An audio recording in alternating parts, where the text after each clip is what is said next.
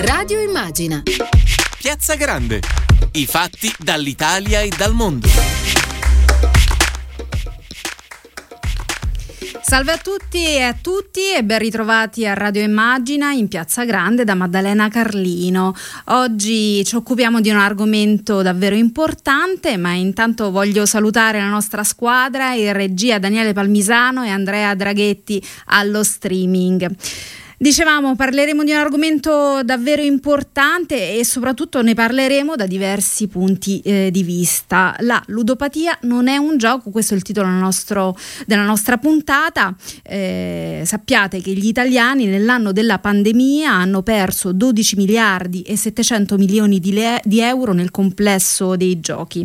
È una cifra impressionante di per sé, ma che è minore del 34,5% rispetto al 2019 2019 parliamo di 19 miliardi e 400 milioni di euro.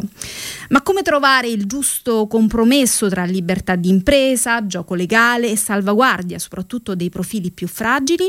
Ne parliamo con Franco Mirabelli, capogruppo PD della Commissione Giustizia e vicepresidente dei senatori PD. Buonasera senatore. Buonasera. Buonasera. E benvenuto a Radio Immagina di nuovo.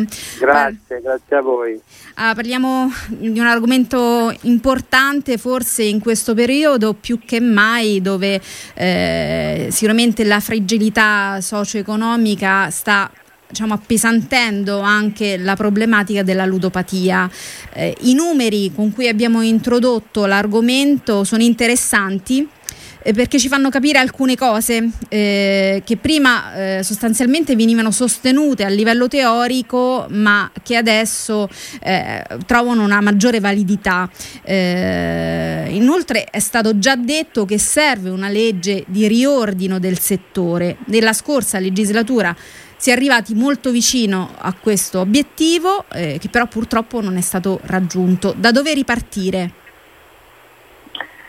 Ma io credo da quella intesa tra regioni e eh, governo che nella scorsa legislatura doveva, poteva portare a una legge di riordino, una legge di riordino che abbiamo ripresentato in questa legislatura esattamente con gli stessi eh, principi eh, di quella precedente della legislatura precedente, una legge che era stata il frutto anche di un lavoro molto serio fatto anche dal sottosegretario Baretta, da noi eh, interlocuzione con tutti i mondi del gioco, ma in particolare con il mondo della che proprio il problema della ludopatia e della sostenibilità sociale personale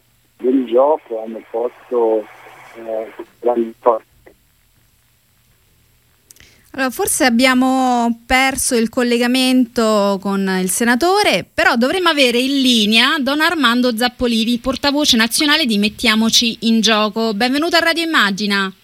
Grazie, buon pomeriggio, salve. Allora, non so se ha ascoltato, abbiamo introdotto mm, un po' la questione dando anche dei numeri su quello che sta succedendo in questo periodo. E sappiamo che i dati sul consumo del gioco d'azzardo nel 2020 confermano la posizione che voi come mettiamoci in gioco avete sempre portato avanti, cioè se si riduce l'offerta dei giochi sui territori, eh, solo una parte della domanda si sposta sul gioco online.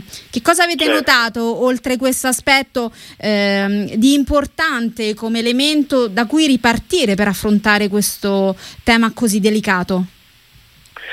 È che molte volte questa obbligata lontananza dal, dal, dall'azzardo ha prodotto per molte persone il recupero della vita normale, de, di una vita libera da, questa, da, questo problema molto pesante. Io faccio sempre l'esempio quando nel primo lockdown hanno passato i telegiornali facevano vedere i pesci che erano tornati nei canali di Venezia come una cosa straordinaria, ma quella sarebbe la normalità, cioè che il mondo non fosse aggredito dai veleni e che ci fosse la vita bella dappertutto, ecco, un pesce nel mare è una cosa normale, ecco, la vita normale è stata riassaggiata un po' in questo tempo dal fatto che per motivi di salute chiaramente l'accesso ai giochi è stato impedito. Questa è la strada sulla quale dobbiamo andare perché se non si parte dalla riduzione dell'offerta è chiaro che non ci si fa a diminuire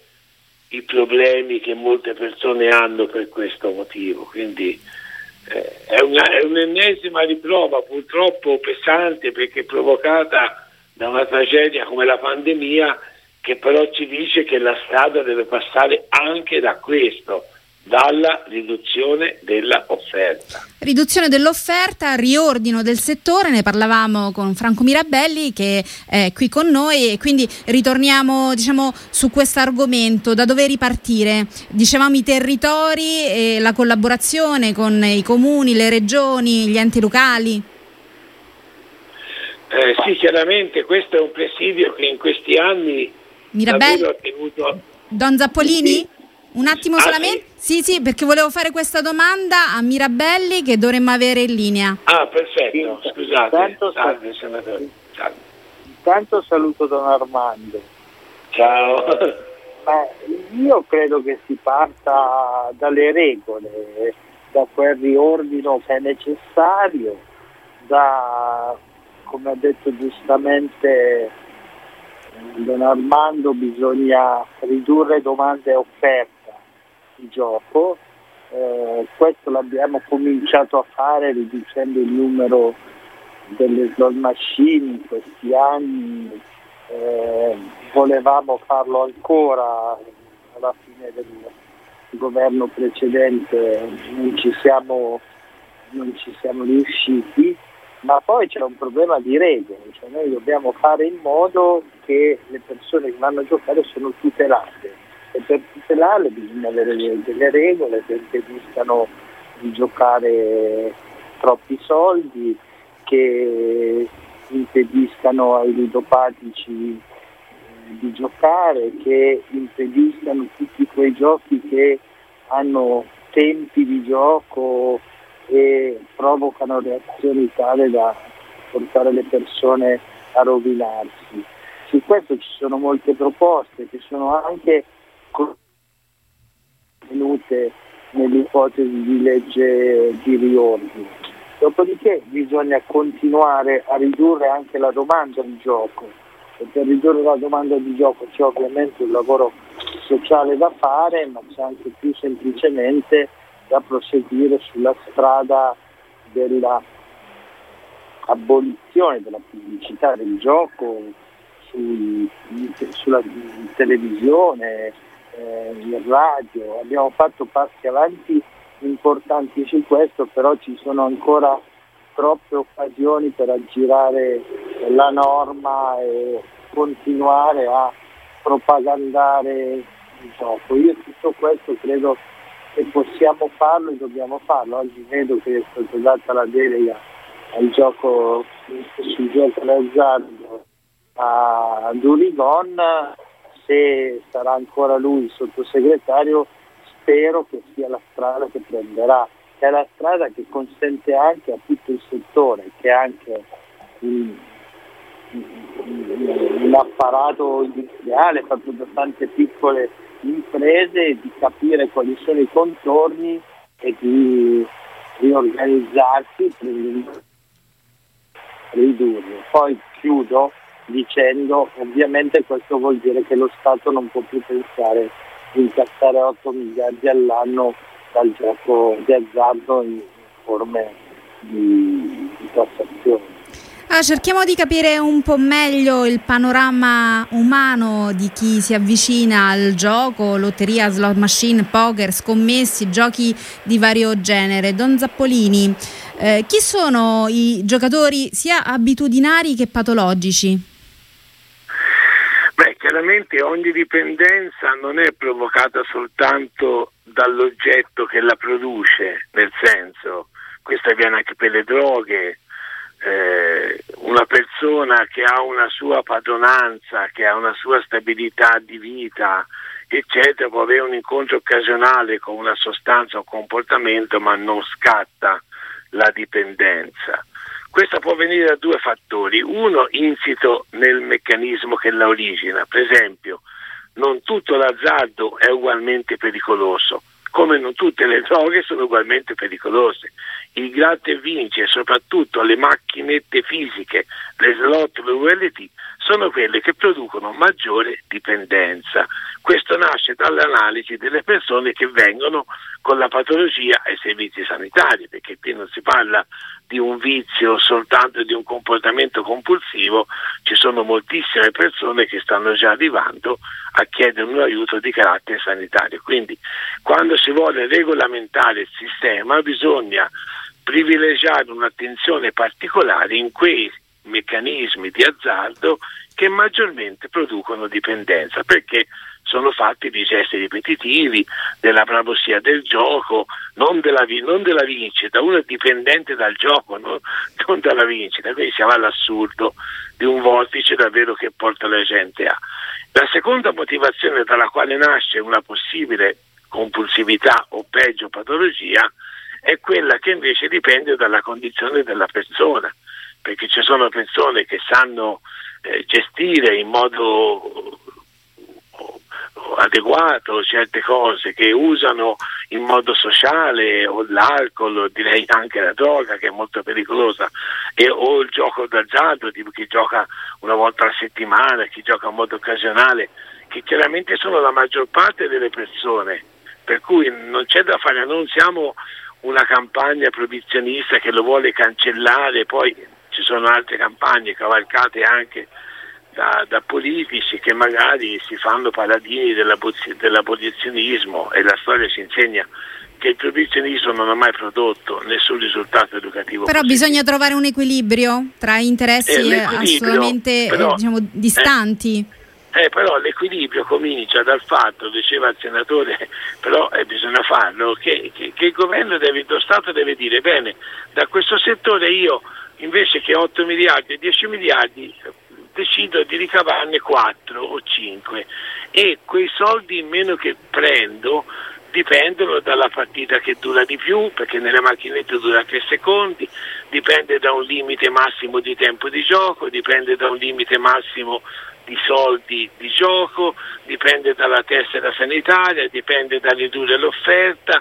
dipende da tagliare un po' la fetta che ora è molto grassa per il governo e per tutta una serie di filiera eh, industriale che chiaramente su questo, anche confiando spesso i numeri del personale coinvolto, ci guadagna. Qui bisogna che, che qualcuno sì, sì, intervenga. un pochino qualche sì. Ecco, ecco io su questo allora rilancio la domanda al senatore Mirabelli perché intanto diciamo che la scorsa legislatura sono state ridotte le slot machine di un terzo nei locali pubblici. Pure da questo settore si pretende che arrivino sempre più soldi eh, allo Stato. Eh, come diceva Zappolini, c'è qualche cosa che deve essere riequilibrato in questo, eh, in questo sistema. Mirabelli? Siamo un po' sfortunati, ecco, non scommetterei il collegamento con Mirabelli. Zappolini, ehm, lei diceva c'è questo paradosso tra lo Stato eh, che vuole incassare, ha bisogno di incassare, però potrebbe esserci una buona occasione oggi più che mai perché dal Recovery Fund eh, potrebbero arrivare delle risorse e ripensare l'attuale sistema che è, è già eh, migliorato nel corso degli anni ma che deve migliorare ancora. Eh, certo, questa è un'occasione, io già in qualche altro intervento pubblico l'ho espresso, cioè è un'occasione che qui davvero si può dare una svolta al sistema, cioè poi avendo un approccio non proibizionista è chiaro che c'è, una, c'è un modo, noi parliamo avendo davanti specialmente molte delle sigle, delle 34 sigle che fanno attualmente la campagna, diversi di noi vengono da, dai sistemi dell'accoglienza, da servizi sanitari pubblici o del privato sociale. Noi abbiamo davanti le prove fisiche del danno che questa cosa produce. Quindi è chiaro che, che ogni, ogni, mese che passa diciamo, è per noi e vedere lo Stato, e noi veniamo da CNCA, Comunità di Accoglienza, sono 40 anni fra poco che lavoriamo in rete con le carceri, con i servizi sanitari, Io sono abituato ad avere lo Stato dalla mia parte, non contro. Ecco. Come posso pensare che lo Stato gioca con una maglia diversa dalla mia? Ecco, eh, Mirabelli è di nuovo con noi, eh, eh, eh, diciamo così, rilancio questa, questa, domanda assolutamente importante, il Recovery Fund se può essere l'occasione per ripensare il sistema e diciamo eh, mettere in conto un minor gettito di introiti da questa parte. Caduto. Zappolini, Zappolini, non siamo riusciti, sì. rimarremo per il momento insomma, con il dubbio di questa, di, questa, di questa, domanda, però ehm, le voglio invece rilanciare un'altra questione che è quella delle associazioni dei concessionari del gioco pubblico che si sono sì. lamentati che le restrizioni possano contrarre i proventi a discapito del lavoro degli addetti al settore. Lei diceva che sarebbe inutile portare avanti una politica di proibizionismo. Certo, certo. No, no, ma infatti io qualche anno fa eh, con la campagna si tentò, nei primi anni, si tentò un, un, confronto che per me avrebbe dato buoni risultati, ma poi fu aggredito da, da visioni ideologiche anche interne ai nostri mondi. Un confronto con i settori di Confindustria, il sistema gioco. Sì. Io in questo primo incontro con loro feci un esempio che era l'attualità di quegli anni, noi abbiamo cominciato nove anni fa feci la domanda e dissi scusate ma secondo voi si può produrre acciaio senza uccidere una città? Sì, basta guadagnare meno, basta spendere quei soldi che servono a tutelare i cittadini e non riempirli di veleni. E così qui si e può questa, fare è, questa, è, è, sì, è questo diciamo, il punto di equilibrio da, da cercare e raggiungere. Un sistema che guadagna meno, che si riduce un po' perché noi siamo al vertice mondiale su volume di gioco, su, è una cosa fuori da ogni misura, cioè, fossimo primi per altre cose sarebbe meglio, noi siamo terzi in assoluto al mondo dopo Stati Uniti e Giappone, cioè, è stato un tempo nel quale la politica davvero si è arresa e si è fatta, si è fatta manipolare, io penso in modo colpevole, da un sistema economico che ha fatto esplodere l'azzardo in questo modo. Ora bisogna tornare alla normalità, bisogna che il fiume torni negli argini, ecco. Okay. Dopo l'alluvione che il fiume torni negli argini. Mirabelli, eh, torniamo alla questione del recovery fund, se può essere eh, utilizzato per ripensare al settore, un riordino del settore e diciamo anche immaginare che arrivino meno proventi. Sì, guardi, tanto chiedo scusa per, per le interruzioni. No, io sono d'accordo con le cose che ha detto Don Armando, noi abbiamo cominciato a provare a tagliare, ridurre, vivendo però un paradosso. Noi abbiamo in questi anni ridotto, ridotto il, per esempio le, le, macchine da gioco, abbiamo imposto anche regole eh, innovative per intervenire sulla domanda, penso all'identificazione delle persone che giocano attraverso la tessera sanitaria o altre cose, però contemporaneamente abbiamo continuato ad aumentare eh, la quota di tassazione che lo Stato ha messo a bilancio eh, pensando che provenisse eh, da, dal gioco d'azzardo. Quindi alla fine abbiamo si è voluto, cercato di ottenere più soldi da un settore che dall'altra parte cercavamo di ridurre.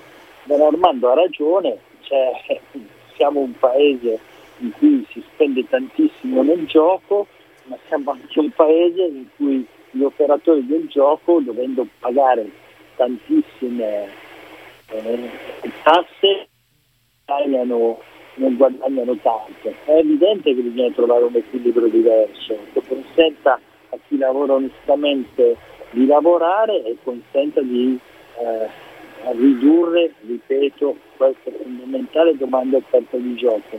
Il recovery in questo ragionamento ci può stare soltanto perché io spero e penso che negli ultimi, nei prossimi anni avremo la possibilità di rinunciare almeno a una parte significativa di quegli 8 miliardi di 8-10 miliardi di entrate eh, dal gioco d'azzardo che ancora oggi segnano il bilancio dello Stato. Allora, eh, noi sicuramente torneremo su questo tema. Io ringrazio il senatore Mirabelli per essere stato qui con noi, grazie molte. Grazie davvero, grazie, grazie. scusate ancora. Buonasera senatore, ciao Franco, ciao. Don ciao, Zappolini. Ciao, Don Zappolini, ehm, sì. le volevo chiedere questa cosa perché sappiamo che il gioco d'azzardo è un problema trasversale, eh, può colpire assolutamente chiunque, giovani, persone di mezza età, anziani. Sì. E, danneggia non solo chi ne soffre ma anche chi gli sta accanto. Allora, certo. le vorrei chiedere se la rete di sostegno che c'è in, in Italia è sufficiente o va perfezionata? Dunque, eh, secondo me una delle richieste che facciamo come campagna è rafforzare la risposta pubblica sanitaria perché i servizi sanitari indicati, che sono i SERD, servizi dipendenze, già eh, Cenerentola molto fragile del sistema sanitario, diciamo, non hanno le risorse sufficienti per accogliere una tipologia di persone che non è il classico tossicodipendente, è una persona magari che ancora lavora, una persona che non ha distrutto la sua socialità, che ha bisogno di un approccio forse più ambulatoriale, più di accompagnamento. Per cui una delle cose che noi diciamo bene che il ministro Balduzzi nel 2012 abbia riconosciuto la malattia accettando e accogliendo come Italia un riconoscimento già internazionale. Bene che la ministra Lorenzi, quindi pensiamo agli anni, abbia iscritto questa malattia nei LEA, quindi nei livelli essenziali di assistenza, però ora i servizi sanitari devono essere in grado di avere risorse, quindi questa è la prima richiesta che noi facciamo. Accanto a questo è chiaro che c'è una rete sociale, l'Italia ha un sistema anche sociosanitario integrato sulle dipendenze che è un'eccellenza nel mondo e quindi la capacità che il servizio sanitario pubblico abbia nel privato sociale organizzato, nelle reti sociali, davvero un supporto. Qui ci vuole un accompagnamento alle persone chiaramente molto più attento e vicino di quello che c'è nelle dipendenze normali. Una persona che deve dare in gestione i suoi soldi, il suo tempo, ci vuole un'alleanza nella famiglia, negli amici. Questo è, è un lavoro importante, però a capo di tutto questo c'è un servizio sanitario che ha le risorse per accogliere la, la richiesta di aiuto e attivare questa rete sociale che è più importante in questa dipendenza rispetto anche alle altre. Ecco. Ecco, ma cosa succede nei territori in Piemonte, per esempio, associazionismo, chiesa, sindacati e mondo sanitario e anche parte della politica si sono uniti per una battaglia comune, eh. salvare le norme che sono in vigore dal 2016 e che limitano il dilagare delle slot machine. Noi abbiamo in collegamento telefonico Monica Canalis, che è vice segretaria del PD Piemonte e consigliera regionale. Benvenuta a Radio Immagina. Grazie a tutti, buonasera. Allora, buonasera. Ci, vuole, ci vuole raccontare che cosa sta succedendo? Sì, nel 2016 in Regione Piemonte è stata approvata una legge unica in Italia per la prevenzione e il contrasto alla diffusione del gioco d'azzardo patologico. Una legge votata allora all'unanimità dal Consiglio regionale della nostra regione, quindi la votarono anche la Lega, Fratelli d'Italia e Forza Italia e che ha dato ottimi risultati sia per la riduzione di pazienti in carico alla sanità piemontese che si sono ridotti di più del 20%, sia per la riduzione di volumi giocati e di volumi persi dai piemontesi. Purtroppo che cosa è successo? Che nel 2020 la Lega ha presentato in Consiglio regionale una proposta di legge che va a smontare completamente quella in vigore. Eh, di fatto azzerando tutti quegli strumenti che erano stati introdotti come sì. il distanziamento dai luoghi sensibili o la riduzione di orario.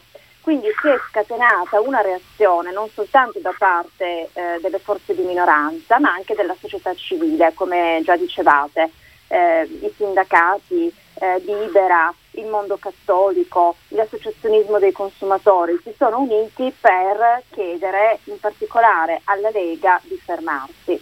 Per il momento ci siamo riusciti perché la loro proposta di legge è stata sospesa ma sottolineo per il momento perché temiamo che ben presto tornino all'assalto con altre proposte ancora più limitanti. Ecco, Don Zappolini, che cosa ne pensa di questo scatto civico così trasversale in Piemonte? Eh, mi sembra davvero intanto saluto l'assessore. Eh, la vice segretaria e consigliere regionale. Sì, e consigliere, ciao.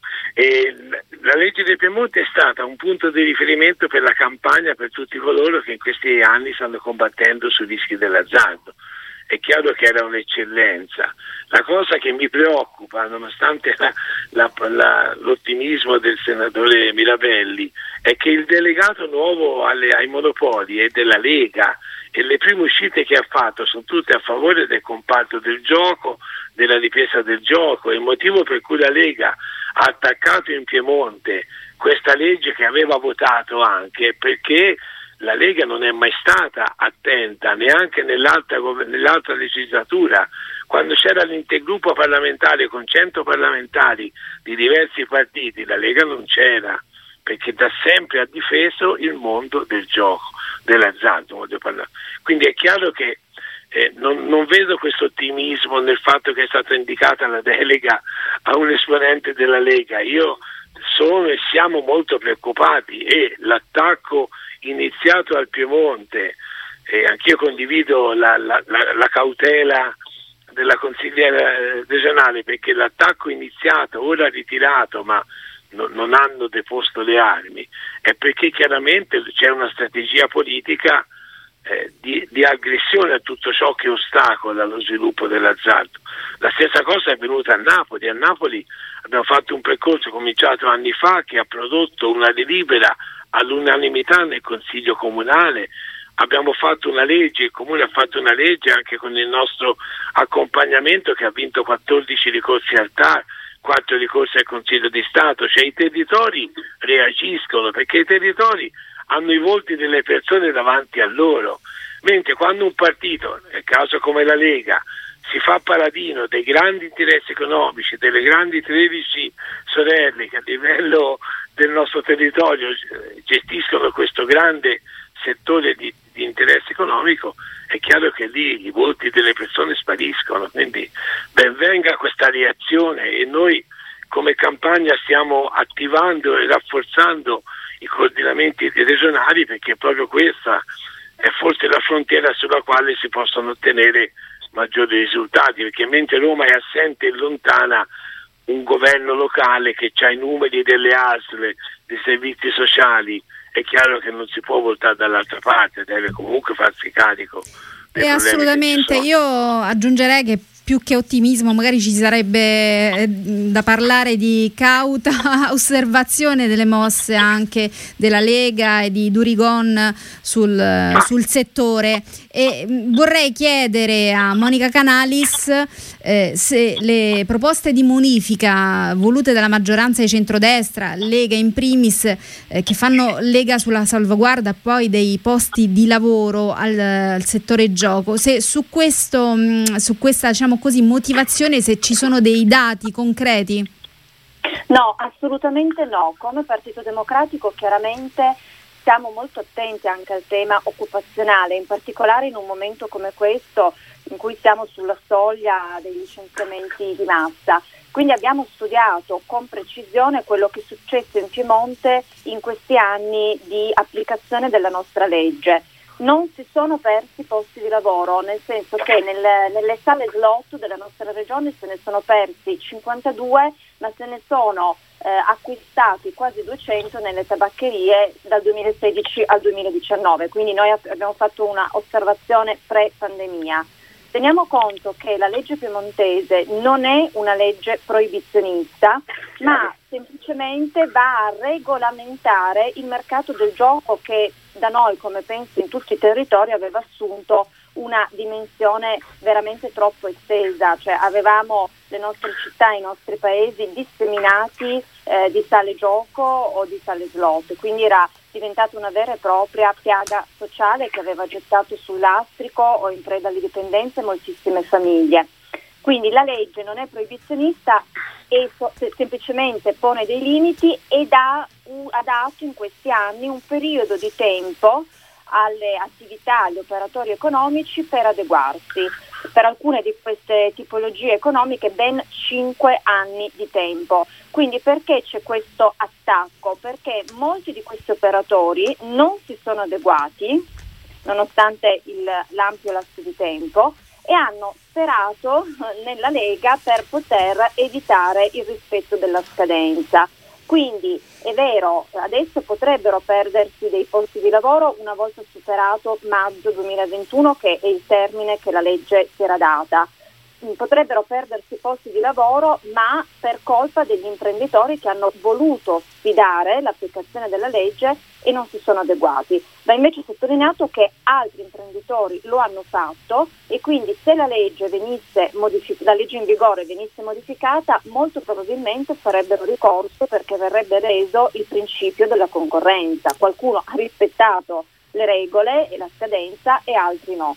Quindi noi abbiamo proposto alla Lega di mettere in piedi dei tavoli per formare i lavoratori fuoriusciti dal settore del gioco e per fare un, un serio procedimento di reindustrializzazione e di riconversione del settore, ma figuriamoci se la Lega ci sta ascoltando. Loro eh, semplicemente subiscono in modo anche abbastanza passivo le pressioni eh, di questo mondo, di questa lobby che è molto potente e di fatto saldano un debito elettorale che hanno contratto eh, nella campagna del 2019. In tutto questo va sottolineato il silenzio del presidente Cirio, che è un esponente di Forza Italia, ma si sa è sempre stato favorevole eh, al gioco d'azzardo anche mo- piuttosto selvaggio. Eh, non si è ancora espresso su quello che sta accadendo in Piemonte, tenete conto che è in corso una battaglia molto animata che ha avuto molto spazio sui media perché la popolazione sente tantissimo il tema, perché ha vissuto. E forse eh, in questo que- periodo ancora di più, eh, dove le fragilità mm, certo. esplodono maggiormente.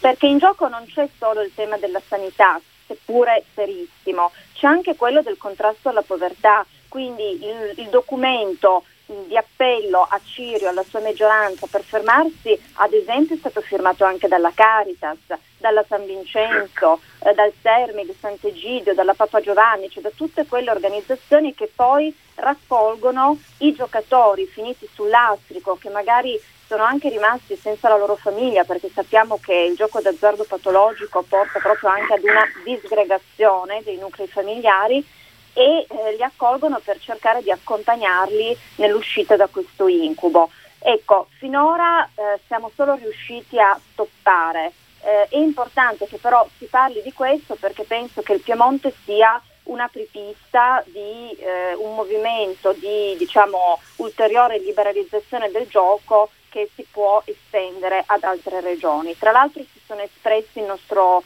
eh, aiuto anche l'ordine dei medici, l'ordine degli psicologi del Piemonte e l'ordine degli assistenti sociali, a riprova del fatto che il tema è anche molto tecnico e non va eccessivamente politicizzato, perché stiamo parlando di vite che vanno a pezzi senza dimenticare che il settore del gioco, lo dicono ormai tutti gli studi, eh, è anche connotato da grandi infiltrazioni della criminalità organizzata. Ecco, io su Quindi... questo vorrei sentire Don Zappolini perché insomma mh, sappiamo molte inchieste della magistratura, anche alcune indagini economiche evidenziano che non è solo il business del gioco d'azzardo a costituire un interesse specifico di infiltrazione delle grandi organizzazioni criminali, ma che eh, l'espansione del gioco d'azzardo legale non contiene ma alimenta a sua volta il gioco d'azzardo illegale.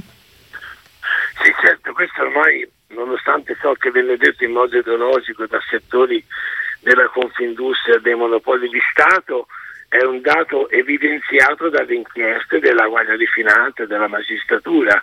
La mafia i suoi affari se li fa normalmente, in più dove c'è un giro di soldi così grande entra a mani basse, perché chiaramente la mafia nel sistema dell'azzardo può riciclare denaro, può fare il controllo dei territori, il pagamento del pizzo, il rimborso alle famiglie degli arrestati che non tradiscono. Ci sono tante forme attraverso le quali la mafia può attraverso questo sistema controllare i territori e riciclare il proprio denaro. Quindi non è vero che sparisce, come non era vero che con la, il blocco del gioco fisico esplodeva il gioco online, si è visto da dati che non è vero, così non è vero che il gioco legale annulla la, la, capacità delle mafie di aumentare il proprio giro di gioco illegale. Si raddoppia un altro mercato per le mafie, si dà un'altra possibilità. Quindi anche queste sono tutte affermazioni che vengono date in modo ideologico senza nessun riscontro reale. La Commissione antimafia dell'altra legislatura ha fatto delle relazioni chiarissime su questo il CNCA ha sul sito uno gioco, gioco sporco, soldi sporchi, abbiamo fatto un dossier dove si evidenziano i contrasti, i contatti scusa, fra le mafie e il gioco legale. I numeri parlano così, però come diceva bene la consigliera regionale, molte volte i dati e i numeri anche scientifici non si notano, ciò che dice un medico non conta niente e ciò che dice il delegato della Lega da Roma è Vangelo, insomma qui siamo davvero alla idiozia che però fa le vittime delle persone, perché uno facesse l'idiota senza conseguenze per nessuno, pace lui, ma qui l'idiozia diventa criminale e colpevole perché produce sofferenza nelle persone. Ecco Canalis, la riflessione di Zappolini assolutamente, eh, c'entra assolutamente un punto e allora io prima di salutarvi eh, le vorrei rilanciare questa domanda sul fatto che eh, la ludopatia andrebbe affrontata non solo dal punto di vista ehm, del, della questione legislativa, del, dell'approccio legislativo, ma soprattutto dal punto di vista culturale e sociale.